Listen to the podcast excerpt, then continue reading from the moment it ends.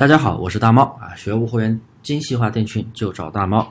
今天给大家来详细讲解一下掌柜信用分。其实啊，掌柜信用分的话，它是基于商家各方面的一个数据，通过大数据、统计学、算法等等技术啊，客观的能够呈现出咱们卖家的一个经营状况。当然了，这个东西的话，也可以直观的去反映出你店铺的一个呃权重。这么说吧，当然，权重这个东西，这个词是一个非常抽象的词，也是一个非常宏观的一个词。它不仅仅是掌柜信用分啊，但是掌柜信用分可以粗略的去 代表你店铺的一个那个权重吧。所以啊，咱们怎么样去啊？哪些怎么样去维护权重？直接直接一点说，就是怎么样去维护掌柜信用分。那么掌柜信用分它可以直接去体现出店铺的一个权重啊，对不对？经营状况。所以咱们来待会儿来给大家去详细来讲讲掌柜信用分影响掌柜信用分的一些指标。首先呀，掌柜信用分的话，它是有一个等级，我相信大家都看到过啊。那么有哪几个等级呢？总共有五个等级。不好意思啊，有点感冒。哪五个等级呢？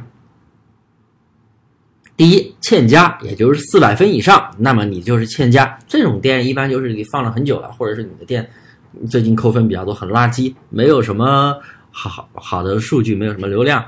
再就是一般的店就是四百到六百分，啊，这种可能就是每天卖那么一点点，流量有那么一点点的。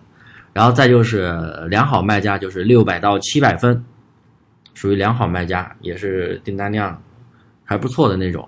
再就是优秀卖家，那就是七百到八百分，那就是特别 OK、特别赞的店了。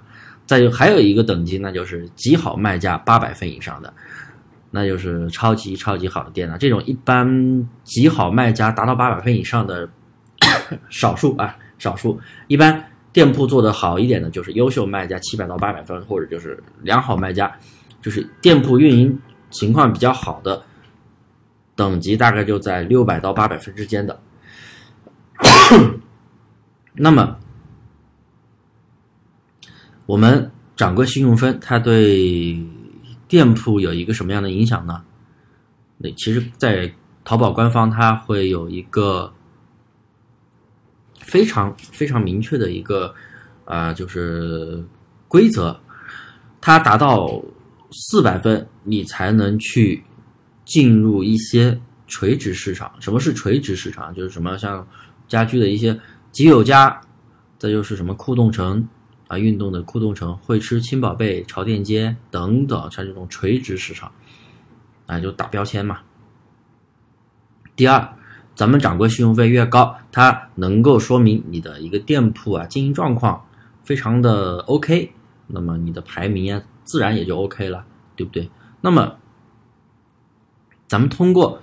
哪些方式可以去提高咱们的掌柜信用分呢？大家其实可以点击那个掌柜信用分，点击之后呀，可以看到一条一些一系列的指标。我们有哪几个指标？一共是有五个指标。第一，稳定性；第二，经营能力；第三，买家评价；第四，卖家资质；第五，就是合规经营。那么。稳定性是什么东西呢？稳定性的话，主要就是第一，你的开店时长，你开店时间越长，那你稳定性肯定越高。还有主营占比，那么这里又提到一个主营占比，这个这个主营占比这个词频率出现的非常高啊，也是咱们精细化运营中一个非常重要的一个环节。那是什么呢？主营占比，主营类目占比，也就是你店铺的主营类目商品数量。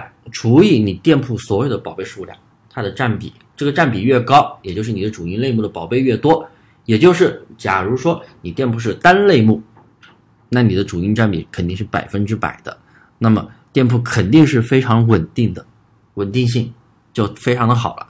所以如果说很多朋友做百货类目或者做裂变的时候也是杂货，甚至是所谓的什么终极蓝海还是杂货铺，那么咱们的店铺稳定性是肯定是不会高的，因为主营占比这一项评分你就已经非常低了，可能今天是百分之一，明天是百分之二，这么低，怎么可以？怎么可能店铺会稳定呢？对不对？第二个，那就是经营能力。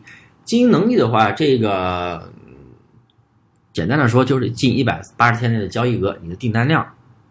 订单量，再就是这个交易额啊，咱们虽然说无法控制，可能会有人工去干预，但这个 无法控制的咱们不说，但是我们可以控制是什么呢？它还有几条：第一，近三十天内的投诉率，所以我们不能让客户去投诉我们，我们要在他做好服务，我们要做好服务，在他投诉之前，我们就要把这个啊纠纷给处理好。第再就是近三天的退款速度，退款速度。也就是说，退款速度，咱们当天有了退款的订单，怎么不要去拖，不要去拖，不要去等，及时的去给你的买家去处理。再就是纠纷退款率、品质退款率。关于品质退款率和纠纷退款率这一块儿啊，我归结为售后。这个我会在下一期的喜马拉雅给大家去分享，这里不详细讲了。品质所谓的品质退款，因为里面会有很多涉及到一个具体的原因啊，什么原因是品质退款，我会给大家去详细的讲解。那么我们不能有品质退款，有品质退款的话，那你的占比一高，经营能力自然就也下滑了，对不对？再就是第三个，买家的评价，包括好评率和三红评分 DSR 啊。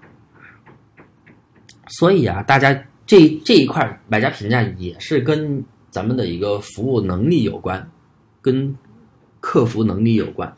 你如果对买家爱理不理，服务不是很好，那么买家给的评分维护的肯定低。你不去维护的话，不做催评，那好评率也会低。买家评价这个因素的话低了，那自然也会影响你的掌柜信用分。第四个，呃，卖家资质。卖家资质的话，包括什么呢？消费者保障金和是否企业认证。企业认证这个条件的话，对店铺的影响非常小。为啥呢？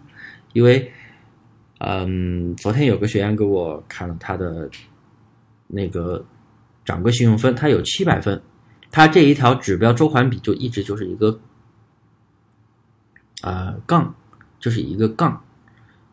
也就是一直没有变化，就是目前可能淘宝对这一块就是基本上没有去给出一个影响，因为企业店跟个人 C 店其实是权重是一样的，所以这个是否企业认证，我觉得无所谓，目前是无所谓的。如果说以后有变动，我也会通知大家啊。如果你是个人店的话，你开成功了，你没必要去升级企业店，你有企业资质或者你有代办资质，那大家可以去办，但是保障金是是一定要交的。